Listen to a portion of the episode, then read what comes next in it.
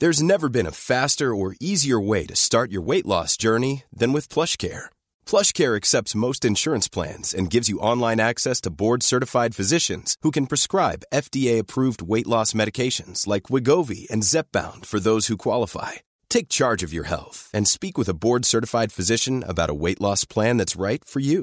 Get started today at plushcare.com slash weight loss. That's plushcare.com slash weight loss. plushcare.com slash weight loss.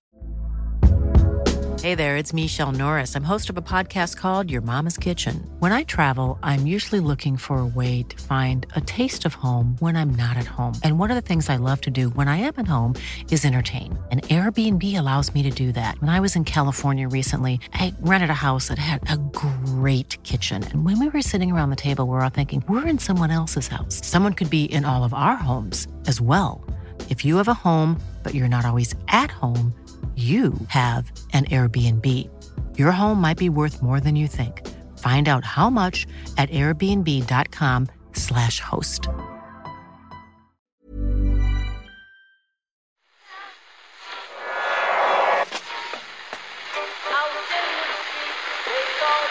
What is that? That's the second time it's gone off. They never go home. They never go home. They never go home. Those those those boys. England defence in a mess. John Owen's gone with a high ball, trying to knock it down for Houghton. Goal! And they've scored! Ray Houghton! Oh, Whelan! Oh, Ronnie Whelan has done it! Ronnie Whelan has scored a goal to grace any footballing occasion. We're a small country and listen, we're up against it, but let's not just go along for the sing song every now and again. Hello and welcome to Monday's Irish Times Second Captain's Euro 20, 2016 podcast, or day one of the rest of the tournament, as I think we should call it. It limps on, but without the beloved boys in green there, despite an unbelievable effort in Lyon. Hi, Murph. Hi, Richie. Hello there, Eoin. Morning out. Uh, myself and yourself, Murph, were over there trying to keep our shit together at half time. Uh, I t- took a stroll out to the concourse to choose between a 0.5% beer Yeah. or a warm bottle of Coke. Neither of which was a particularly appetizing option, but I thought I thought I'd keep myself going. Uh, trying to stay calm, stay relaxed, mm, keep Get the out hope, of the keep, sun, keep just- the hope down, get out of the sun. Just try and get back to get back to zero. You know, just try and level it. Why was there only 0.5% beer on sale? They don't sell beer, uh, fully alcoholic beer at the stadium. Okay. Although a friend of mine did say, "Are you sure that's not 0.5 percent? Because it says 0.5. That might be five percent." And I was thinking, well, you can try it, but I think you're going to have to drink eight of them to That get is- to a. That's that is uh, supremely wishful thinking on behalf of that gentleman. yeah. Uh, so we're, oh yeah. So anyway, I went out to the concourse. Just thought I'd chill out here, uh, not get my hopes up too much, and then I encountered a gang of about a hundred, a couple of hundred Irish fans. Bellowing at the top of their voice, "We're going to beat the French. We're going to beat," which was a great chant. I'm not going to, I'm not going to sit here and say I wasn't involved in that chant where we were sitting, but just I kind of felt at halftime we needed to dial it down a small bit.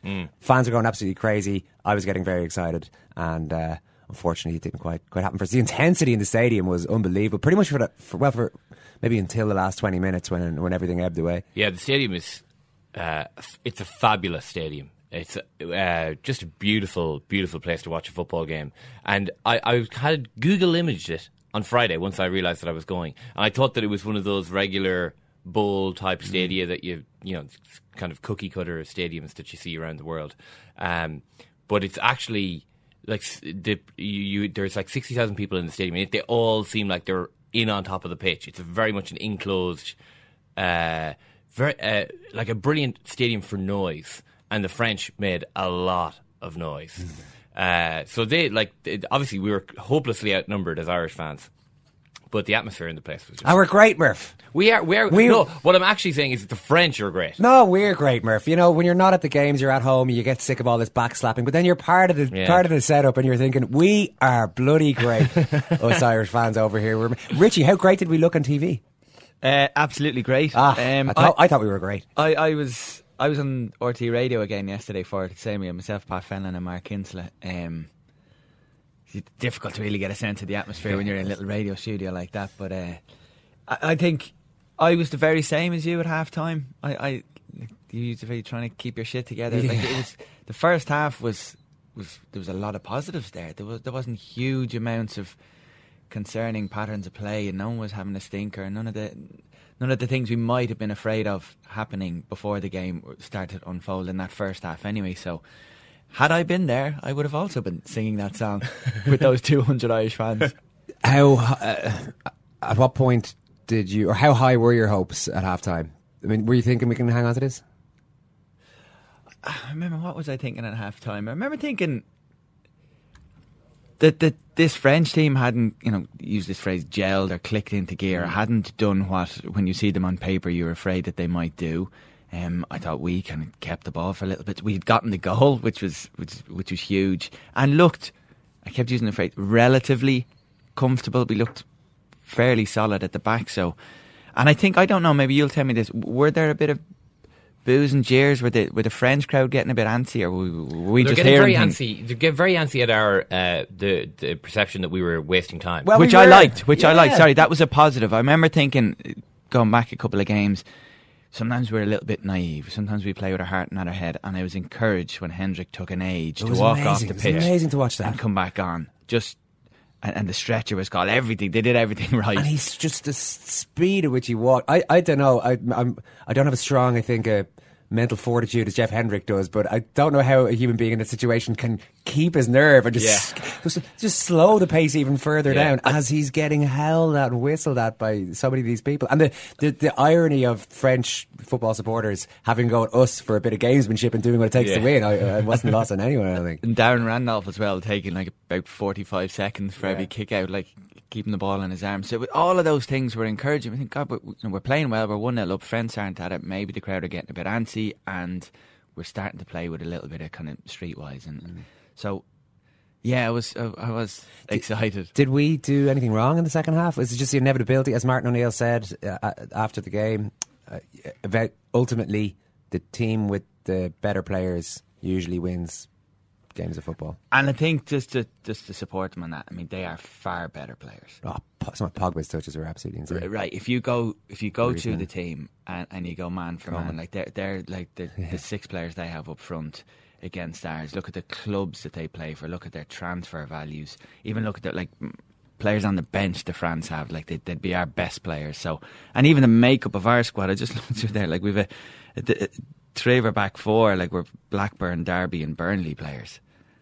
Like there's there's Ipswich striker up front hasn't scored in, in for international football yet, and and our goalkeeper's a West Ham reserve player. So, So is it inevitable that that sort of quality is going to tell? well, I think it like it has to. There's a reason those players are playing in the Champions League and Champions League finals and are worth you know whatever Pogba's been talked about 90, 100 million. So there's a huge gulf in class. But um, what did we do wrong? I think first of all, what I think Deschamps did really well. He made a change at half time, brought Kante off and put Coman on, and I think that just that had an impact straight away.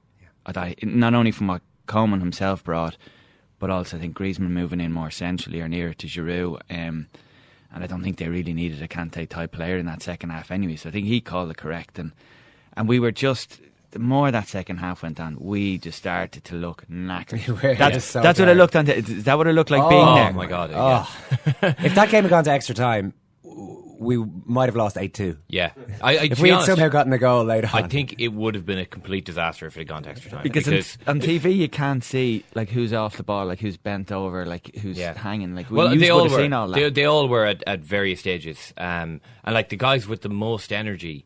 Even like at one stage, Hendrick had like chased the ball from pillar to post for I would say a sprint of about 150 yards. At the end, I think it was it was Matuidi, I think, just ran off his shoulder at one stage. And, you know, it, it, when you're at a game, you realise, right, okay, that's, maybe that's what you see. Oh, Hendrick's just, he, ju- he just was blown out of the way, uh, uh, blown, uh, uh, blown away there by Matuidi. Uh, but he actually run for like 150 yards, 200 yards, and then you know, all all you see on television is Matuidi just running straight by him. You know, it's like what, the- what the hell is Hendrick at? You know, but uh, at various stages, like oh, like long. I mean, I, Long I, I, I was don't know. tired near the end. Robbie Brady was a tired, Yeah. tired man. There was a point with a couple of minutes ago where Seamus Coleman got on the ball in a promising position on the right hand side, and he kind of looked towards the box and thought, "Oh dear, there's nobody there." I think he eventually might have knocked a little short ball to Wes Hoolahan, but even at this stage.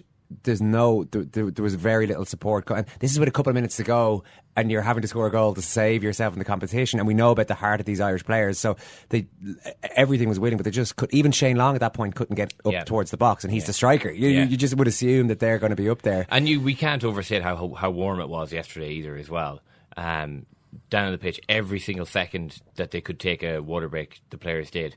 But you know, I, I, I, there has been a bit of belly aching about the the turnaround. You know, the the fact that we, you know France had what three extra days. Yeah. Um, to be fair, I think you probably, you know, you you lose that argument when if you finish third in the group. I think you know that that argument's kind of null and void. Then you know, I mean, you have to take what you get. yeah, I think so. To be honest, you know, like if, if you finish first or second in the group, then it, you know you know where you go, and that's it. Uh, you know, obviously that's the way they've designed the the tournament, and they're going to design it so that the host nation has the best chance of winning it. That's fair enough, but I don't I don't really know that you can that you can use that. I, I, I think it is a valid point. I, I, I think you're right in saying that. uh, Fair enough. You, you knew the structure of the tournament beforehand, but it, it, it doesn't take from the fact that it is a disadvantage. Like it, it is it is a big advantage to give a team to give them in a tournament situation like this an extra three or four days to recover. And and just because of France's situation, they went into the final group game knowing they qualified. So four of the lads I think who started yesterday didn't start in that game, so they had an extended break. But I think it it definitely is an advantage. There's a side argument there as to whether that advantage was earned because they finished top and, and actually we didn't deserve it because we finished third. But I think that's a side point. Like it, it is, in addition to the heat, in addition to the like immensely talented players they have compared to to the lads we have, like that that rest period was also a factor. So there's a wider context in which to kind of view the, the performance and the result. Did Martin O'Neill not have to take account of that though? If you if you if you're worried about a four day turnaround, then you change team. Even though that last last side has served you so well, you actually be ball, as ballsy as you were against Italy, and you you make another few changes just just just to get the freshest guys out there. Well, I think you factor it in, in in relation to the work you do in between games, from game to game. So it, it's all about recovery, and recovery and rest, and you, you do little or nothing physically, and, and whatever players need to do to get themselves in a position to be to be ready for the next one. But he obviously has to make a judgment, and I'm sure he did that. He thought. Uh, Put whatever percentage you like in this, you know, a ninety percent Duffy is still better than hundred percent O'Shea, or whatever whatever way he, he calculates this. So I assume some players said they were tired, but I don't know if anyone given the situation, w- w- would say, no, I'm, I'm so tired that I shouldn't really be considered for selection here. Let's see what Ken made of it all.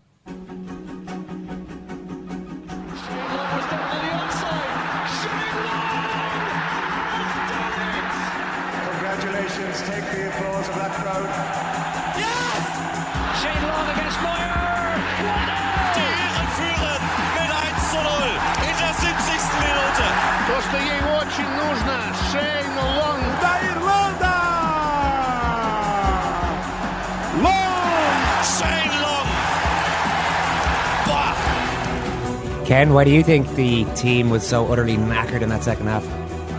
I think it was too much to um, to handle the pressure of being in front against France for you know more than an hour. Was I mean, including half time, because it's not like that pressure disappeared at half time. It actually got worse. I mean, I you know, listen to you talking about having to go out to the car park and walk around. Well, no, it was a it was a concourse. It wasn't a car park. It was just you know the bit behind the at the back of the stand. I wasn't. I wasn't. I didn't leave the stadium. State. My psychological state was oh no, not not too bad. I was. I mean, I, I, I was. I, I was just trying to keep my um, my hope in check. Really, Ciarán, Ciarán, Yeah, describe the psychological state, please. uh, nervous.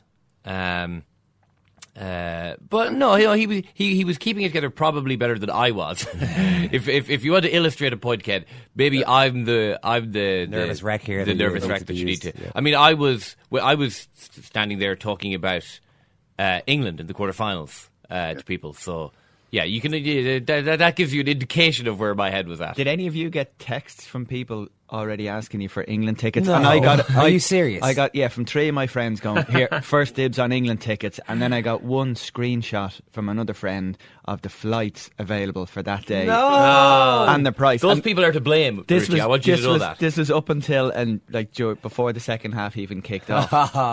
Going, you fools. anyway, Ken. Um, well, I think that it's mentally really draining to be in that position with that much pressure on to try and keep back this French team, this French crowd.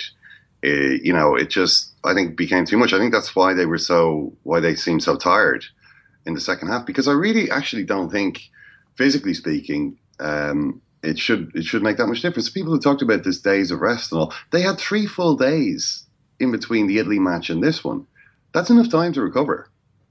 It's enough time to recover. You, you know, I mean, the, would you rather have six days? I, I am not even actually sure that you would rather have six Three days. full days, though, really? I mean, they got home at five in the morning, got to bed at five, half five in the morning on the day of the game. So that's, uh, you, you know yourself, when you get home at half five in the morning, Ken, you're not, you don't necessarily count the next day as a full day.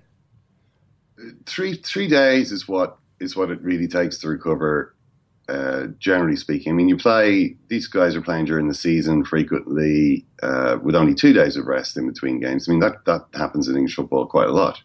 Um, would they, you know, would they rather have had four days? Yeah, probably. Would France rather have had five days rather than six? I think so. You know, I mean, there's, uh, you know, France had a lot of days off. Uh, we did maybe didn't have enough. I, I don't think that's what explains the difference, though. I mean, there was also the injuries to be taken into account. Like I think Hendrick had had got a dead leg, mm. and he was trying to play through that. Shane Long just had taken such a beating, mm. and not just yesterday, but also against Italy. I think that sort of starts to catch up with you. There's only a certain amount of punishment that you can absorb. Um, but really, I think the main the main thing was this: uh, how how difficult it is to be leading in a game like that for a team like Ireland. How much pressure that puts you under, especially from the like the very first minute. We scored before they touched the ball, or maybe a couple of them had had got little deflections on the ball, but no French player had been in control of the ball by the time they were picking it out of their net. It was unbelievable, um, and you knew immediately this is going to be a long, long 88 minutes. Um, and the team for the first half did brilliantly. You know, the French couldn't really work out what they were trying to do. The, the, the only the only danger from France in that first half was from free kicks. Really, you know, the Payet's deliveries, um, looking for guys to, to flick it into the net. Uh, Pogba had a great free kick. I mean, a ridiculously good free kick. Actually, if you if you look at it, it was just straight into the top corner. It was brilliant. It was just too far out. Randolph was well positioned for it. Um, then there was the chance for Payet pretty late on when it was blocked. And you thought, okay, this is, you know, Ireland are doing really well here, but this is like I've never felt so nervous watching a game. Really, you know, just this stomach churning dread, um, which completely disappeared as soon as France scored. as soon as France scored, I just felt at peace again. It's like, oh, they've scored. Oh, they've scored again.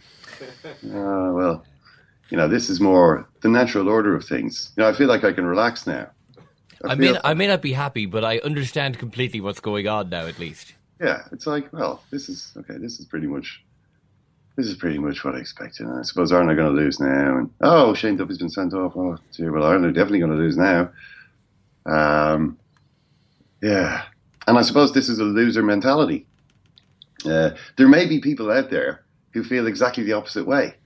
Um, they only get that sense of peace uh, when they're leading, and then it's when they aren't leading or you know equalizer the equalizer goes in the goal goes in that's when the um, the sort of the existential dread starts.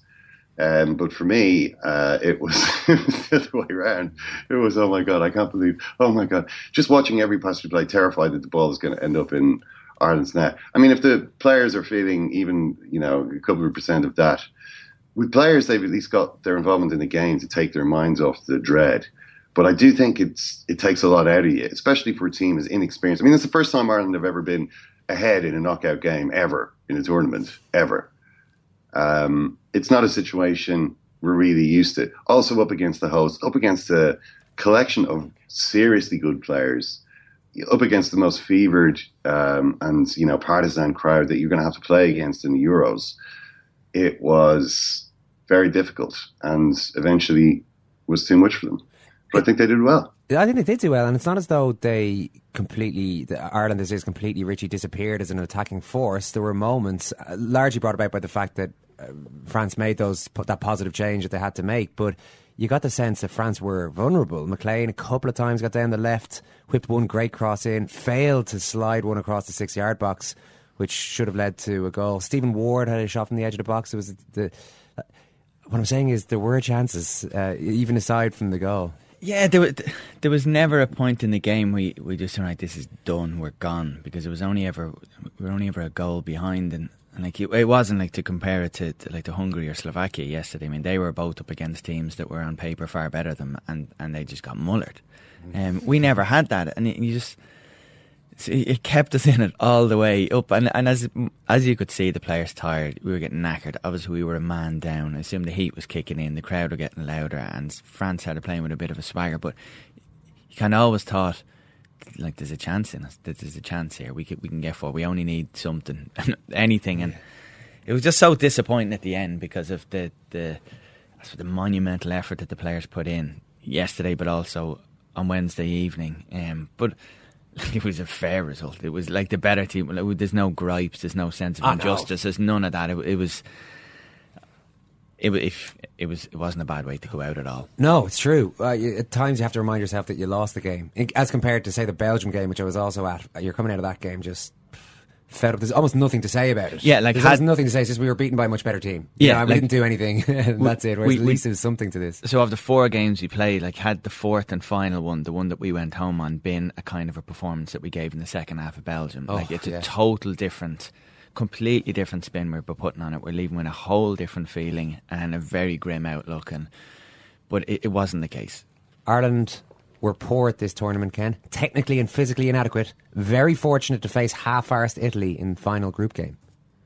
So, Yeah. so says at zonal marking, much to the chagrin of many Irish people on Twitter yesterday. Yeah, I mean it's a it's a point of view. Um, I mean, he you know he came out with this immediately after the the game, um, when I think mainly the Irish supporters were were kind of feeling emotional and just wanted to cuddle the team and say, you know, there were everyone was sort of eyes were glistening, everyone's blood is just full of oxytocin. Everyone just wants to get together and cuddle and say, you know, guys, you know, we know you lost, but you gave it everything. You just gave it everything, and you know, you did so well, and we're so proud of you. And then suddenly you get this message, which which appears to have been written by you know an android, um, a, a, a really a really cruel, realistic computer that that says, "Oh, Ireland weren't very good." Um, I mean, objectively speaking, I don't know if anyone, I don't know if anyone was hyping Ireland going into the tournament, saying, "Wow, wait till you, wait till you see the ability of this Irish team." You know, this this is a team that's going to take the Euros by storm. You know, I don't think anyone was saying that. Uh, you know, in terms of Ireland, Ireland technically weren't great. Like, nobody, everyone thought when this tournament was starting that Ireland technically were one of the most limited groups of players in the tournament. You know, so it's not it's not a particularly sort of original point to, to sort of make in the immediate aftermath of a of a defeat. Physically inadequate. Well, we've gone into the reasons why. I mean, I think that was so.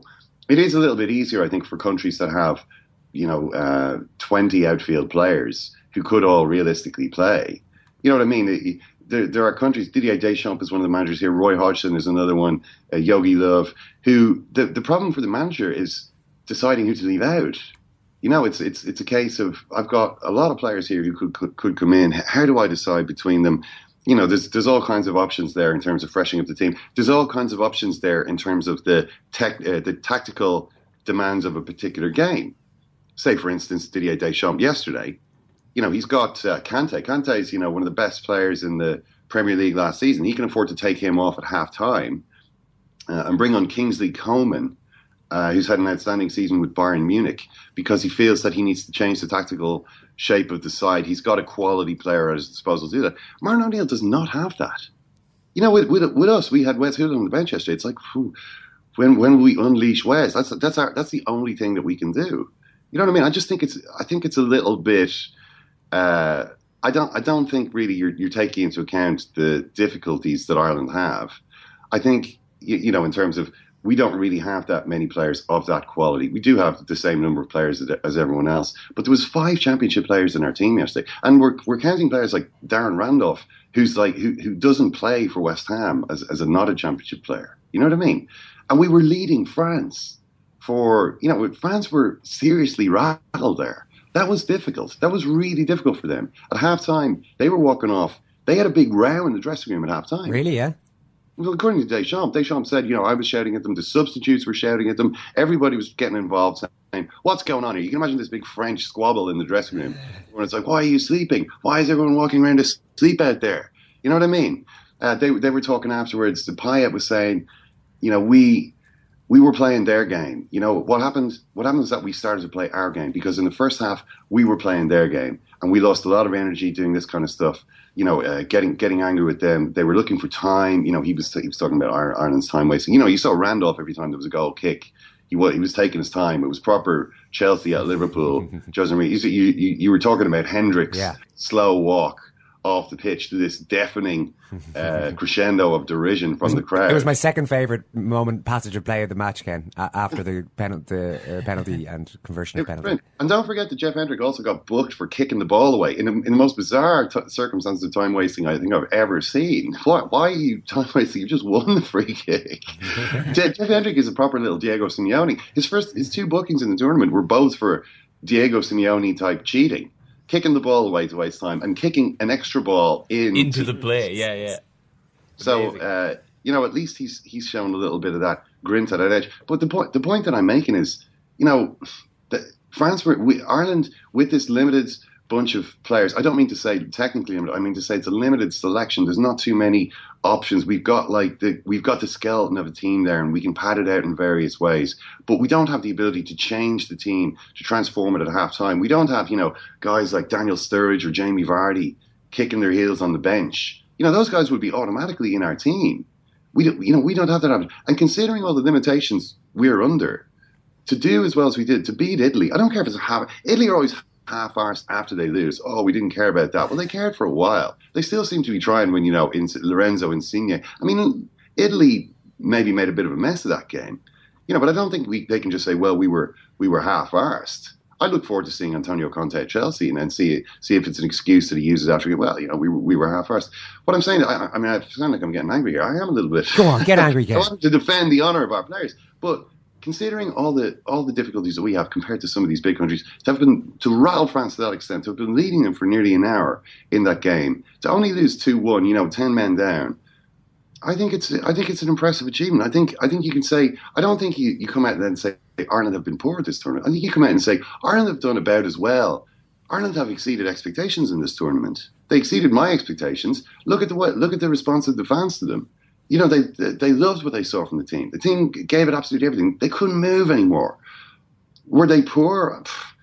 I suppose it depends on your criteria, but I think most people, I think most people when they when they take in the entirety of what Ireland did and and the, the sort of the materials they had, the, what they brought to the table, and what they ended up doing, would say that actually they've done pretty well. Surely it's because it's precisely because we're technically and physically inadequate as compared to a team like France that you should consider that those sort of performances really quite good. I, I, Yeah. I, I would have thought, you know.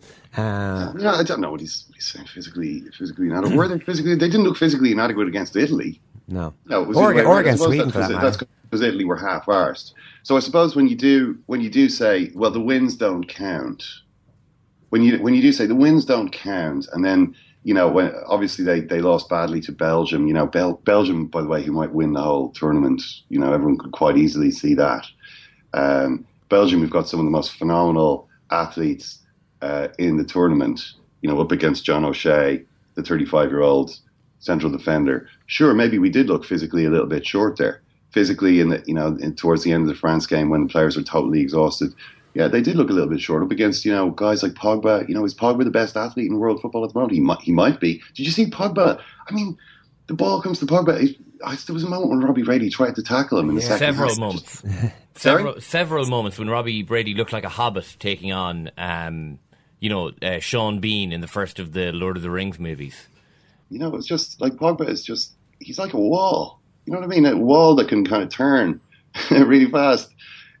Incredible. So I think France, I think Ireland probably aren't the only team that France are going to make look physically a little bit inadequate. All things taken into account, I uh, I think I would absolutely. I think it's total nonsense to say Ireland have been poor. I think Ireland did better than better than people expected them to, and did themselves proud.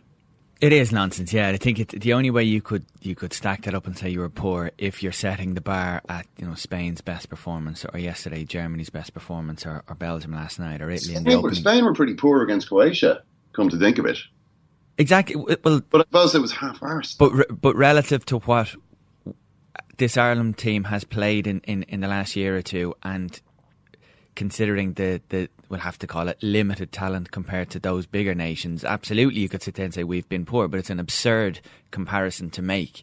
To say that to compare us to the best ones, if that's what he's doing, and to say we're physic, we're technically inadequate, we're technically inferior to those countries. But as you said, like no one's claiming otherwise. No, if anything, you should be maybe comparing. I would compare the organisation of football in this country to what they've done in Iceland, and say that may, that's maybe where we're inferior. That we're not producing, you know, per capita. Uh, the same amount of qualified coaches and all, and, and all the rest of it, and the amazing facilities they have over there. But that's a, probably a bigger debate, which you might get into later on in the week, I guess. The uh, description by, by Keith Duggan of Pogba today, I quite liked. He said Pogba's like a vision of football's distant future, the trickery of a little street footballer locked into the physique of a light middleweight boxer, which is something along the lines of, I think, where Pogba is at. What about the goals, though, Ken, that we conceded? Uh, there were, I would, I would have said both of them maybe the types of goals that you you, you could uh, avoid. Yeah, I mean, disappointing. I, I, I mean, I think it's an accumulation of it's an accumulation of pressure. You know, um, France for coming for us in that second half. They changed the shape of their team. The changes that they made were taking off Kante, uh, putting Pogba. Well, basically, they, they, they went to two in midfield. They said, okay, these guys are, are only interested in hitting us on the break. We don't therefore need to have three, you know, in midfield. We can maybe move Griezmann. They moved Griezmann up and basically had him playing off Giroud, a big man, little man strike combo, and said, okay, Pogba, our midfield actually looks cluttered. There's there's too much going on in here. Take Kante out of there, frees up a bit of space. Pogba moves a little bit deeper. You know, he's so he's not really. Uh, in the first half, he was kind of trying to, you know, they they had three in midfield with Pogba breaking forward. Instead, they said, okay, why don't you try and control the game from a slightly deeper position? You have a bit more space. Anyone tries to tackle you, just do that thing with your muscles where you're going to uh, flex your muscles into their face and they fall over, and then you turn around. Uh, and Coman then moves to the right, came came in rather and played on the right. And actually, Stephen Ward was one of Ireland's most positive players in the first half. He got forward a lot. It was his cross that created the um, penalty incident. Um, that was like his first sort of positive move forward in the game. There was a couple of other moments when he, you know, he, he broke forward into space or even turned. He turned Griezmann at one point. It was, it was fantastic uh, down the left wing. Just really positive stuff. He couldn't do that anymore. He was totally he was out of the game as a, as an attacking uh, threat. You know, so Ireland's attackers, McLean, Long, Murphy, were just looking increasingly isolated, and they just sort of penned us back. And it was, you know, when, you're creating a certain number of chances, when you're creating chance every couple of minutes, it's eventually going to happen. I mean, the goal is a little bit disappointing, but you got to remember this guy Griezmann is seriously good at doing exactly what he just did, like stealing into this unmarked position, unbeknownst to the players around him. Again, you could look at McCarthy and say, "Do you have to be picking this guy up here?" Um, you know, McCarthy was the player closest to him. Once again, he he had he had scant uh, notion of, of, of the position of Griezmann. You know, Griezmann certainly popped up in a position McCarthy didn't seem to be expecting to see him. So you could maybe criticise him a little bit there. Um, but you know, Griezmann's got three goals in the tournament, uh, and I wouldn't say he's finished scoring in the tournament. He's a top player. Second goal was uh, was was more disappointing. That was a proper disaster, and it was kind of it was sad as well because it was Duffy, and Duffy had played well uh, up to that point. He really had. I mean, there was uh, blocks, there was headers. You know, the, the the basic kind of defending that you expect a big, strong guy like him to be in, you know, that's really what he's in the team to do, and he was doing that really well. Um, and it was noticeable, I thought, that as the game wore on, Olivier Giroud decided to pick on Richard Keogh because Richard Keogh was the man who he was, he felt he was able to dominate, and that's the way that it turned out. I mean, don't underestimate the, the role that that played in the game. Um, Duffy, you could see, was trying to. He was the one who was doing all the shouting in the fence, and he was you know, when the when the team had cleared the ball, he was urging them to get forward. You could see him up, up, up, and you know, he's he's the junior player there out of, out of himself and Keogh, but you wouldn't have thought it looking at the behaviour of the two of them on the field. But unfortunately, I thought Duffy got a little bit too proactive. Basically, he didn't show enough confidence in Keogh. Uh, when the ball got played forward to Giroud, Giroud and Keogh challenging for it, and Duffy, for some reason, decided he had to go and help Keogh. Didn't get there in time to do that, and Giroud won the flick on. Suddenly, the ball's bouncing into the place where Duffy's supposed to be. Griezmann's there, and the control, by the way, from Griezmann was brilliant. Mm. You know, you you'd expect that from him, but he just uh, instant control, instant shot. Duffy actually, I think he got a slight nick on the ball off his boot. Um, he nearly got back in time to block it, but he'd given himself too much to do, so it was a bad decision. Um, really, he needed to trust Keogh there. Keogh would Keogh would have lost the header, but at least Duffy would have been in position to cover.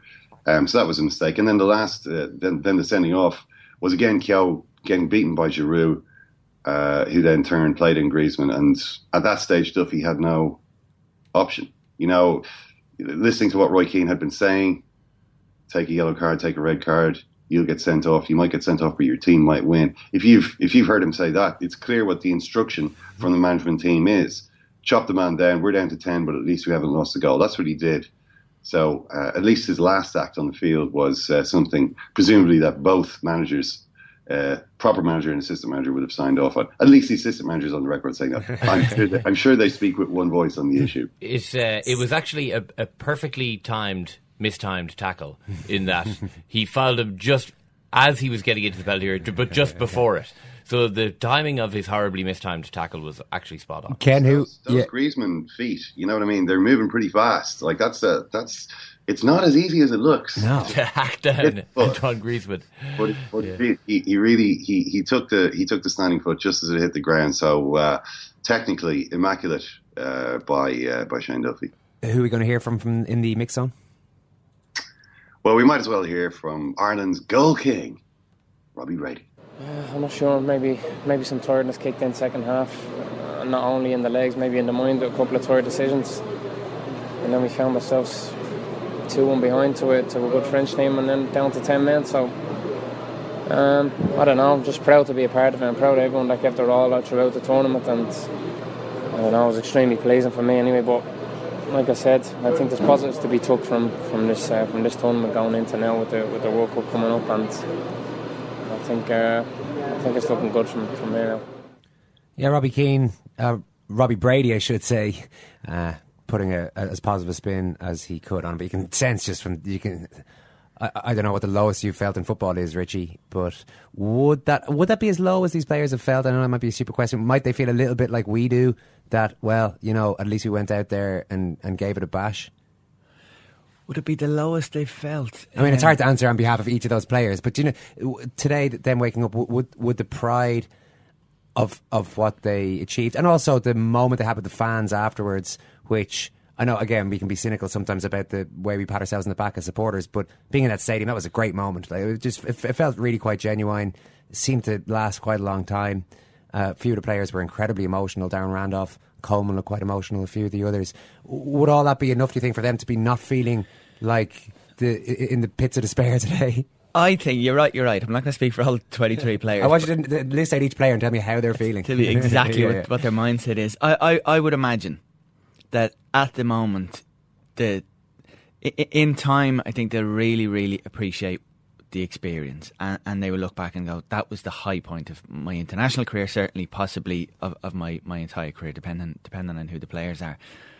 But at the moment like like as I'm sure after Wednesday and they saw the draw and at half time and the way a lot of the game went that they're full of kind of what ifs and if onlys and, and all that kind of stuff and they might be griping about the rest period or they might be griping about whatever but or, or the little individual mistakes that they made themselves or the things that they felt they could have done better because like it wasn't a, a, a thumping defeat. It was a two-one defeat. They had a man less, and so many factors were against them. So um, the lowest point that they, they would I, I would I would imagine a lot of them are as low as they felt in a yeah. while, which is odd because I think they look back soon and, and, actually appreciate that this is a high point. Oh yeah, and Robbie Brady, you're never going to take that header away from Robbie Brady, and you're also never going to take away the fact that he stepped up to a penalty before he even got warmed up properly at the start of a game against France and knocked it in off the post, Murph. You know they're my favourite types of penalties. Yeah, well, those I mean- and in off the bar. I need I need some woodwork involved. Yeah, it they're be unsavable. It was an unsavable penalty. Thierry Henry was part of the BBC's analysis team. Cue much halftime hilarity.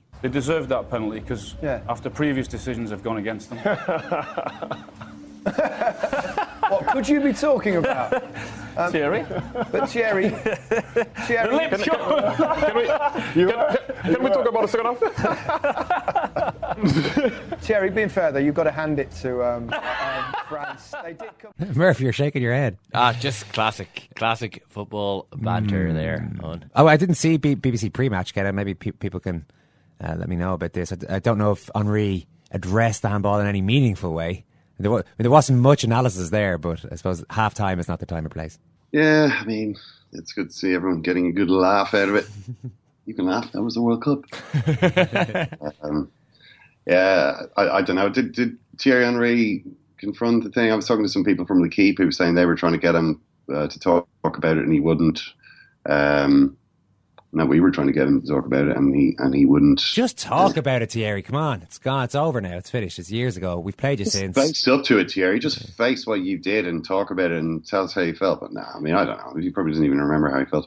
I'm sure it was all justified at the time. Philippe Auclair, have you recovered from the fright that you guys got in Lyon yesterday? Um, yes, I have. I mean, I, I, I was expecting it. Um, it has to be said that, uh, I mean, I, I shouldn't be too proud of this, but 2-1 after going 1-0 down was the scoreline I predicted, and I've got the proof of it. So I wasn't too, I don't think it was too difficult, by the way. Uh, scored too early and all these sort of things. No, I mean that wasn't. I I wasn't. I wasn't surprised. And uh, in the end, it took a very long time for for the French to wake up. But once you know, the, the, I think the rest, the extra day's rest, uh, played a huge role in that. But uh, well, no, I, I've I've recovered. I, I didn't. I never felt, um, even though I, I think these were probably the best two minutes, best two first two minutes. I've seen from Ireland or many, many other teams uh, in, in a game of that importance. I always felt that there would be enough in, in the French squad to uh, enable the Deschamps to address the situation, which it did. Has this gone down, Philippe, as a, a bit of a managerial triumph for Didier Deschamps, who who uh, managed to jolt his team back into life over half time and made some uh, important tactical changes, which really changed the shape of that game? Well, you could read it like that, or you could read it the other way, um, as in he actually picked the wrong team to start with. so what is shown again is that he's a very pragmatic um, uh, type of manager, and he can take decisions. He's, he's a good coach, as we say in French. You know, coach doesn't mean what coach means in English. It means somebody who is able to do a real-time, uh, to effect real-time change when his team is playing. And he's good at that. He's very, very good at that. He, he certainly has no scruples um, getting rid of this or that player. Uh, why did he get rid of Kanté rather than Matuidi, for example, at uh, at halftime? Is it because of the yellow cards? Um, perhaps. I don't, I'm not too sure about this, but he, it's one of his strengths. Um, but it's still very much a team that is discovering what its best shape is. And to be honest, I don't think we're that much clearer about it after the after the qualification. Um, there are still, you know, huge questions asked about our defense. There'll be even more now that Adil Rami is uh, suspended, uh, and that N'Golo Kante is suspended as well. Um, so, still many, many questions, Ken. I mean, I, I don't think that anybody in France thinks that Deschamps has been a, a, tactical genius uh, throughout the, the group phase and in the game versus Ireland. In fact, I would say I wouldn't say the opposite, but there are still a number of que- questions being asked of exactly how it, he uh, he chooses that team and how he lines it up. Yeah, I mean, um, one of the Irish journalists uh, at halftime was saying that he met uh, Bixente Lizarazu in the toilet. Um, Lizarazu was was ranting and raving about uh, the French midfield and how, in his opinion, um, Matuidi was playing on the wrong side in order to accommodate Pogba in that role, and this was why it wasn't working, which struck me as an interesting, but at the same time rather abstruse sort of point uh, to be making. I, I, it wasn't an issue that had stood out to me, although you know I, I bow to the superior authority of Bixente Lizarazu. What do you think is uh, is the problem with that team that he picked? Because according to the French press before the game, they were saying this is the team, this is what he feels is his best team. You said you think maybe it's the wrong shape. What would you like to see the, the team be doing? I think the problem. I don't think that the problems are, are that easily um, solvable. Uh, I think the main problem is a question of balance. Um, it's also uh, the fact that um, there are things that he still hasn't tried. Uh, at the moment, for example, um, we've been using uh, very kind of old-fashioned, I was going to say, slow number nines, for example, in, the, in that 4-3-3. And uh, we're still waiting, you know, for example, could he use somebody who is far more lively, uh, such as Anthony Martial or Griezmann, who is, uh, you know, now showing what, what a wonderful player he is. Could he use them as a, as a centre forward, for example? That's one of the few possibilities there is, because even if Giroud played a role, a very important role in Griezmann's second goal, um, it, it hasn't quite worked, hasn't quite clicked. You can't see the relationships developing. You can see some players who are obviously in very fine form. Uh, Dimitri Payet had an absolutely storming second half, as ever. Um, you know, you, you can see players who are, but, but what is still not there, and I don't think can be got, is the balance. There is no balance in that team. Um, it's completely skewed. Um, the defense is really, really worrying. Uh, I think in France, you know, I don't know if it's the case in Ireland. You'll tell me, but the fact that Ireland perhaps should have been two or three nil up is something that um, perhaps has been forgotten a little bit too quickly in the aftermath of the um, qualification. But I mean, they were so nervous. I mean, it, they don't seem very well drilled as well on, on, on any kind of dead ball situation. It's panic stations. You can see that Rami and Koscielny don't have a working relationship. And now what's it got to be? I mean, is it going to be uh, Rami, um, uh, Koscielny and Mangala, for example, against um, England or Iceland? That, that could be interesting, couldn't it? Uh, Patrice Evra is, is, remains a liability. It's just absolutely unbelievable that he's still starting games, but there you go. Um, so when you add to that the fact that we're still struggling to find the right shape for uh, this midfield, which on paper looks absolutely wonderful, um, but Pogba again um, didn't have the best of games. What? Uh, I, I, have to have to cut in here, Philippe. Every time I see Pogba play, everyone in France seems to say he played awfully. Now this is the first time I've seen him in the flesh, and I could not believe how good he was. He was doing Zidane turns. He was b- brushing off players, flicking balls over heads. He's he's amazing. No, he's got amazing qualities. Everybody knows that. I mean, you have to be blind not to see that. You have to be blind to say the opposite.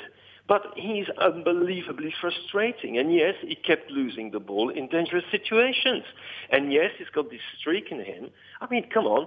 Uh, the penalty, uh, it's entirely his fault. Well, yeah, that was that was pretty stupid. I'll grant you that. I don't know why. I don't know why he failed. he had to make a tackle. Yeah, yeah. That's what the frustration with Pogba is. Not that he's not a good player. He's a fantastic player. We all know that.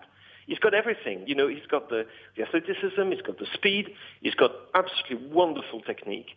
Um, he, he can ping 50-yard balls. He can shoot from outside. And, you know, he's, he's wonderful, wonderful, wonderful. But he hasn't been.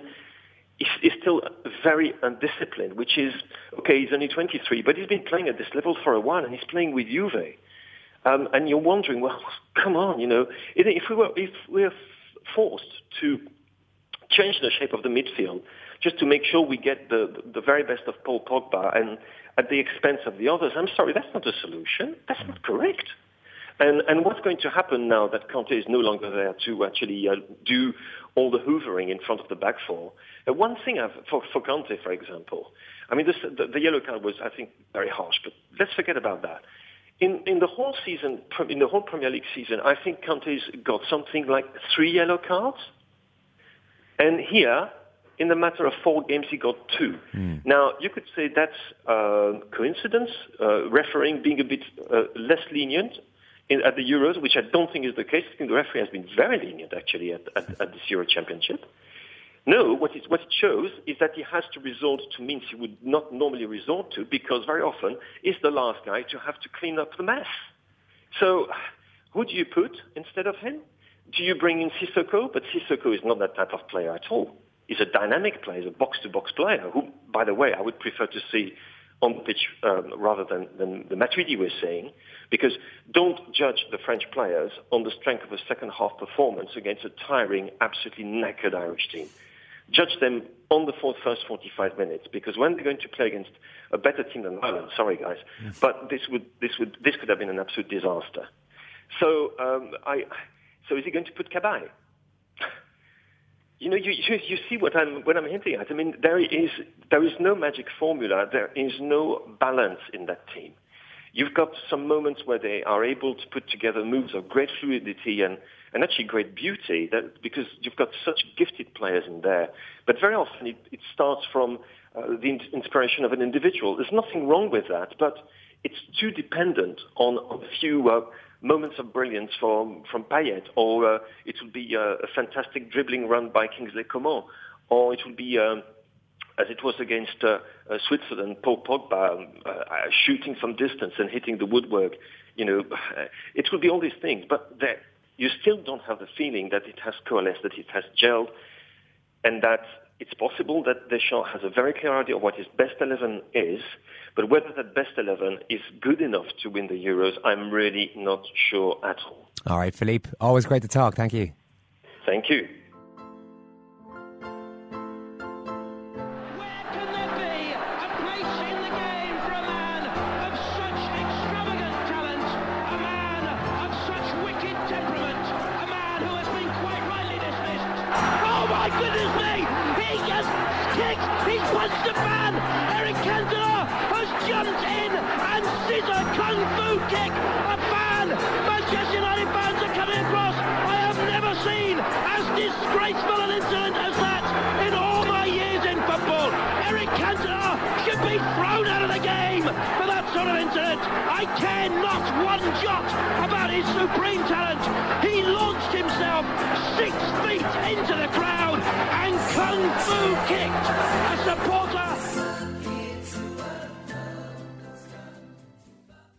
Probably right in saying that if you look back at Ireland's major tournament history, we've been involved in quite a few stinkers for the neutral. Even yeah. in some of our most exciting ever games, I would not imagine we're great. I did, I did kind of get the impression that uh, from the French people around us yesterday that they thought the Irish fans and Irish team were great and an, you know an adornment to their fine tournament all the way up to the start of the game and then during the game it was like these guys these guys are no no they they're not offering a lot and then at the end with our emotional goodbye to our team they were like actually you know they're okay no i kind of think though you know even for if you're watching that if I was watching that and that was Iceland in that game against France, I would have found that extremely exciting. The underdog getting yeah, sorry, the, just the, the, French people. Oh, more the French, how the French yeah. people are thinking. I, I, it, yeah. I, I, don't think they were entirely enamored of our team for the you know 105 minutes of actual time that it took for them to eventually knock us out. It was probably the highlight of the weekend. I mean, there were a few really bad games: Wales beating Northern Ireland, Portugal beating Croatia, who just didn't bother playing football. I don't know. I don't have a clue what was going on with Croatia. Saturday was a disgusting oh, day of football.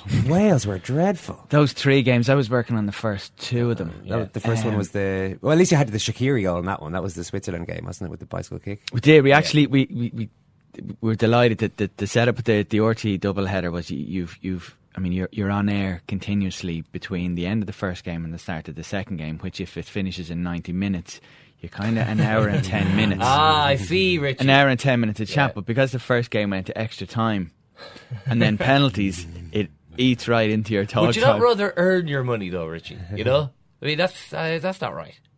I, I'm no, I'd rather watch football. I'd rather watch Fair football enough, than to, sit and talk about it for an hour, particularly when it was that bad. Yeah, yeah. There were big wins for Belgium and Germany, obviously, but uh, the big news over the weekend was last night. Ken Lionel Messi missing a penalty in the shootout against Chile. But yet again, Argentina failing to deliver in a final of a major competition and saying it's not meant for me. For me, the national team is over. I've done all I can. It hurts not to be a champion. At 29 years of age, Leo Messi possibly the greatest footballer of all time, certainly of this generation, has retired from international football. Yeah, well, uh, there's a couple of things to say about this. First is that I, I don't believe that Lionel Messi will actually retire from international football at the age of 29. Maybe he'll do one of those things where he takes a bit of a break and then come back. I just can't believe that with the World Cup in 2018, you know, only a couple of years away now, Messi will be 31 during the World Cup, I think, or just around the time. So, you know, 31 is is is uh, is a good age. Uh, I just can't believe that he would walk away from the national team in this circumstances, having never managed to win anything with them at senior level, four finals, uh, as he was saying, uh, and they've lost all of them. But that doesn't mean that you can just quit. You can't. I mean, if, if he did that, what, what's the reaction in Argentina going to be to that? I mean, there's this Messi has this problem in Argentina where you've got a bunch of maybe some of the more chauvinistic Argent, Argentines who are like, this guy, this guy isn't even Argentine. This guy is, is, is Spanish. He's a Catalan. He only cares about Barcelona. He only cares about playing for them because he gets paid lots of money. He doesn't care about Argentina. He never has care. You know all this kind of stuff. Diego, we love we love Diego. We don't like uh, this guy, and I'm sure that's kind of annoying. But if he quits at 29, that's the end of the argument. You know, Maradona's the legend who who led Argentina to the World Cup. Lionel Messi is the Catalan who went out without ever winning anything. You know, who, who abandoned who abandoned the team, left the team in the lurch because he couldn't take missing a penalty. I mean, the interesting thing is that when you look at the tournament Messi's had, I think he scored five goals in Copa America. I mean, it would be for most players, it would be like, wow, that, that was the tournament of my life. And for him, it's like the most gut wrenching disappointment. Now, his his disappointment, I, I absolutely respect it. This is why I think it's it's kind of a spur of the moment thing that he said. But there's another dimension to it, which is Messi's hatred of the Argentine Football Association. And I don't know if you saw a couple of days back, um, the Argentina team were they were in like Houston or somewhere, and I forget where they were flying, but their plane got delayed. Similar to your cell phone the other night. I mean, I don't know how you were feeling. I don't know how you were feeling. Oh, we'll get on to that, Ken. Don't you worry about that. Sorry? We'll get on to that. Don't you worry about that. Well, Lionel Messi uh, put up, an, he was sitting there next to Sergio Aguero, and he put up on Instagram uh, a, a, post basically saying, well, here we are waiting. He puts on this kind of angry little face, and and then he says, uh, here we are once again waiting for a plane to take off, which has been delayed the Argentine uh, Football Association is a disgrace. My God, you know, like which I mean, imagine you know this is like the the Roy Keane Paul Kimmage interview from 2000, sort of condensed into a single Instagram post. You know, you've got the greatest player in the world saying a joke, uh, the describing the Football Association as a disgrace, and my God, like expressing his utter contempt and, and, frustration with their arrangements. They immediately were like, "Oh, hang on, it wasn't our fault. It's it's all you know. It's Copa America Centenario. It's all there. The organizers. We we didn't really have anything to do with this. But you know, you, you can imagine what most people thought of that. This bunch of clowns can't even organize, you know, a flight for Messi. You know what what what are these guys? So you know, I think there's there's two sides to it in this sense. Like I think he's deeply disillusioned. It's not just a case of him petulantly reacting to not winning because he's used to winning all the time and he, he can't take losing. It's not, I think there's a bit of that, but it's not just that. I think he's genuinely disillusioned and angry with the Football Association. And I wouldn't be surprised if he was trying to put on a bit of pressure. If there was a case of, as he's, as he's done before at Barcelona, when there have been people on the board who he didn't like, he, all it takes is for him to say something, you know, X, I forget the name of the director. It was one of the kind of Rosell guys. He doesn't know anything about football you know, to say to just to say this, and suddenly that guy's under enormous pressure. You know, if you're gonna if you have to choose between Messi and some apparatchik in a suit, it's pretty obvious which way most of the supporters, you know, who they think is, is is more important and who in fact is more important. So when he says this, I wonder if he is kind of saying it as a starting position, and maybe there's a couple of things that he wants to see changed in that FA, and if they do promise to do that, then maybe just maybe he can see his way to playing in that World Cup in a couple of years' time. And maybe, maybe if that requires him uh, being allowed to sit out a couple of friendlies, a couple of, uh, you know, twelve thousand mile round round trips, you know, maybe they maybe they might be able to see their way to that as well. But I do think that if if he was serious, if this really was serious, and if he said, "I'm out, 29, I'm done," it's a good thing he's got that big house in Catalonia because there's really very little point in him ever going back to Argentina after that. It wouldn't surprise me if he did play again because if, if this announcement came in any other time other than the immediate aftermath of a really disappointing night, you, you might think, right, well, it's a bit more measured. Maybe some thought has gone into it. And maybe he did decide a long time ago that this announcement was going to come irrespective of how the tournament went. But it does seem like a bit of a kind of knee jerk or, or spur of the moment thing. But can you say a moment ago about the, the this constituency in, in, in Argentina who who dismiss him as a Catalan, who have always kind of sneeringly kind of compared him less favourably to Maradona. If you were Messi, if I was Messi, I, I can't think of a group of people I'd give less a shit about than that group. If they were roundly criticising me for all those reasons that you gave, I, I really wouldn't put those people in my mind as the people who's should be factored into here my decision as to whether to stay or not. Like I, I want to prove these people wrong. I'd be the opposite. I go, these people are an irrelevance. They're morons. All I've done in the game, and, and, and they're giving me stick for, for reasons X, Y, and Z. Let them. Let them sit around and, and, and drink coffee and, and, and hammer me. I, I'm getting on fine. These these are cretins. Murph, today's games. Uh, a lot of anger. I mean, Richie's getting angry. Ken's getting angry. This is great. Yeah, I know. I, Today's. I, I'm just all resignation on. I'm, I'm not bringing that to the table here.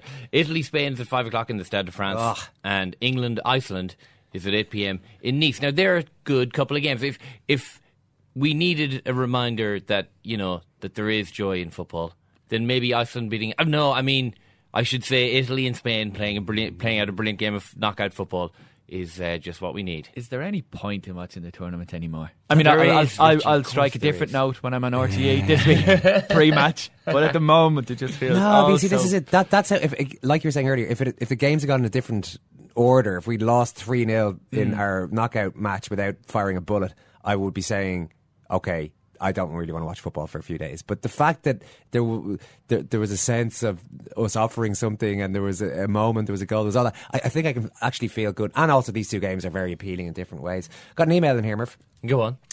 From marketing at ryanairmail.ie. Oh, okay. How would you rate your flight? Ask a bunch of beaming stewards and stewardesses here in this photograph. Okay. Rated from poor to very good. Now, this is tricky for me because I took, well, we obviously flew over and flew back mm. with Ryanair. Flight over, I would rate, what's the, their highest one? Very good. I would rate, if there was an excellent, I'd say excellent because we were on that flight. A lot of people might have seen a video of a Ryanair pilot. Yeah. A somewhat charismatic Ryanair, Ryanair pilot. Charismatic. That's uh, that's an interesting choice of word there, on. You're you, you're so cynical about these. This I, I found this brilliant. Six in the morning, you're on a flight. This guy introduce gets on there, introduces each of his colleagues as Gary Gary Breen. Uh, this is Gary Breen here. This is also Gary Breen. I'm Gary Breen. You, you see where he's going with that gag. Ken, you're listening to this. I hope, Sticks eh? on an Ireland jersey. Yeah, says sounds, pretty, sounds wacky, all right. Yeah, says I'm not wacky, supposed to be wearing this. yeah. They tell me I can't do it, but I'm going to do it. Then even you know towards the end, you're getting to, you're, you're you're almost landing in Lyon, and he gets on and he goes, "Bad news, folks. Air traffic control have told us that we have to get in a spot here in queue. It could take a while to get in there into the airport." And uh, you know you're starting to think, "Oh, come on, we just want to get in, get enjoy the day." And then he says, "I told them we're not here to take part.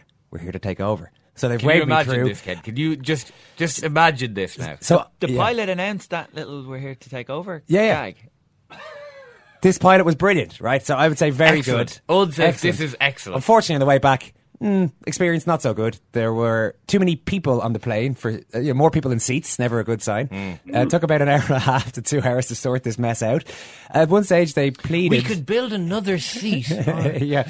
Well, let's let's thrash this one out for ninety minutes. So uh, on, like they got through the gate, and Oh, everything, the on- onto the flight. and on the little runway bit, or the No, they're on the flight- Yeah, onto onto the the plane. Yeah, so yeah, th- all the way through. in the plane. It- Yeah. It looked to me like there were a few more people than there should have been. There seemed to be a few people standing for quite a while, but ultimately there only appeared to be one extra body.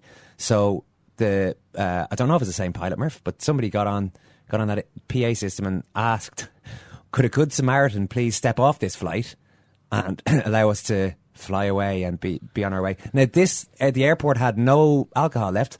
Didn't appear to have any tea or coffee left. Mm, very little food, nothing that doesn't come I- out of a vending machine. And initially, Ryanair's idea was to ask somebody to please get off without any recompense.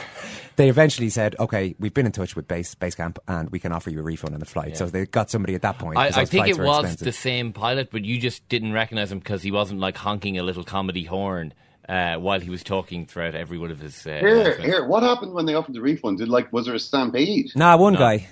Just one guy said, "I'll do it." But Yeah. one guy got up quickly, and then everyone was very tired at that stage. This one person probably maybe knew what might might have been about to unfold. Antoine Griezmann of the passengers. Yeah, but then even he was in the in the cockpit for about ten minutes, seemingly signing off on all the terms and conditions of this refund. It was bonkers, though. In fairness, I, I I'd be looking for more than a refund. yeah, Like You'd, you'd want more than just You're simply your money back. I'm, I'm now in France overnight. Yeah. Like, uh, am I Well, getting on the next flight? The next Oh, flight. yeah, they did flight say- they did say two they I were. don't. I don't know what, what kind of negotiating position you think you have here, Richie. You've got like uh, you know 200 people on a flight. They've offered a refund. Are you going to sit tight and say no? I think I can do better than that, or are you are you going to grab the refund before someone else does? Well, is no one stand, no one else standing up? Uh, Yeah. Is the whole the responsibility? Have I now taken on board the responsibility of this plane taking off Yeah. by my gesture? If no Yeah. one else is standing up, This Ken, person has done it's, that. It's me. I, I'm the hero. So so weigh me in here. Yeah. Pay me.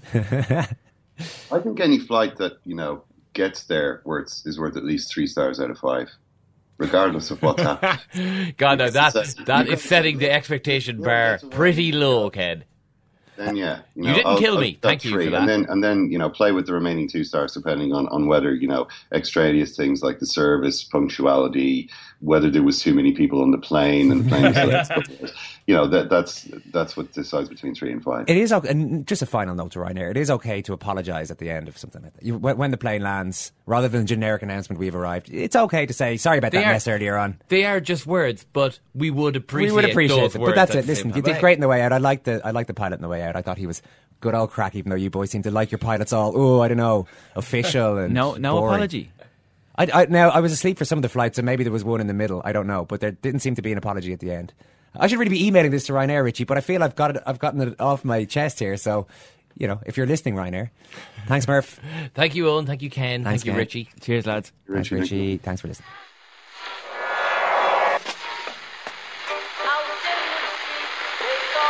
Which phone is that? That's the second time it's gone off. They never go home. They never go home. They never go home. Those those those